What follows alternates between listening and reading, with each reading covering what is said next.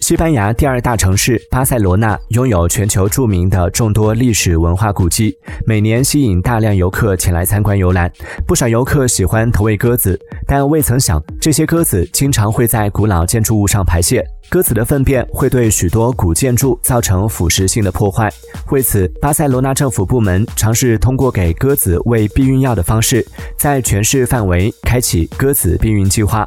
统计显示，过去五年来，鸽子数量每年都在稳定减少，目前已减少到2017年的约百分之六十。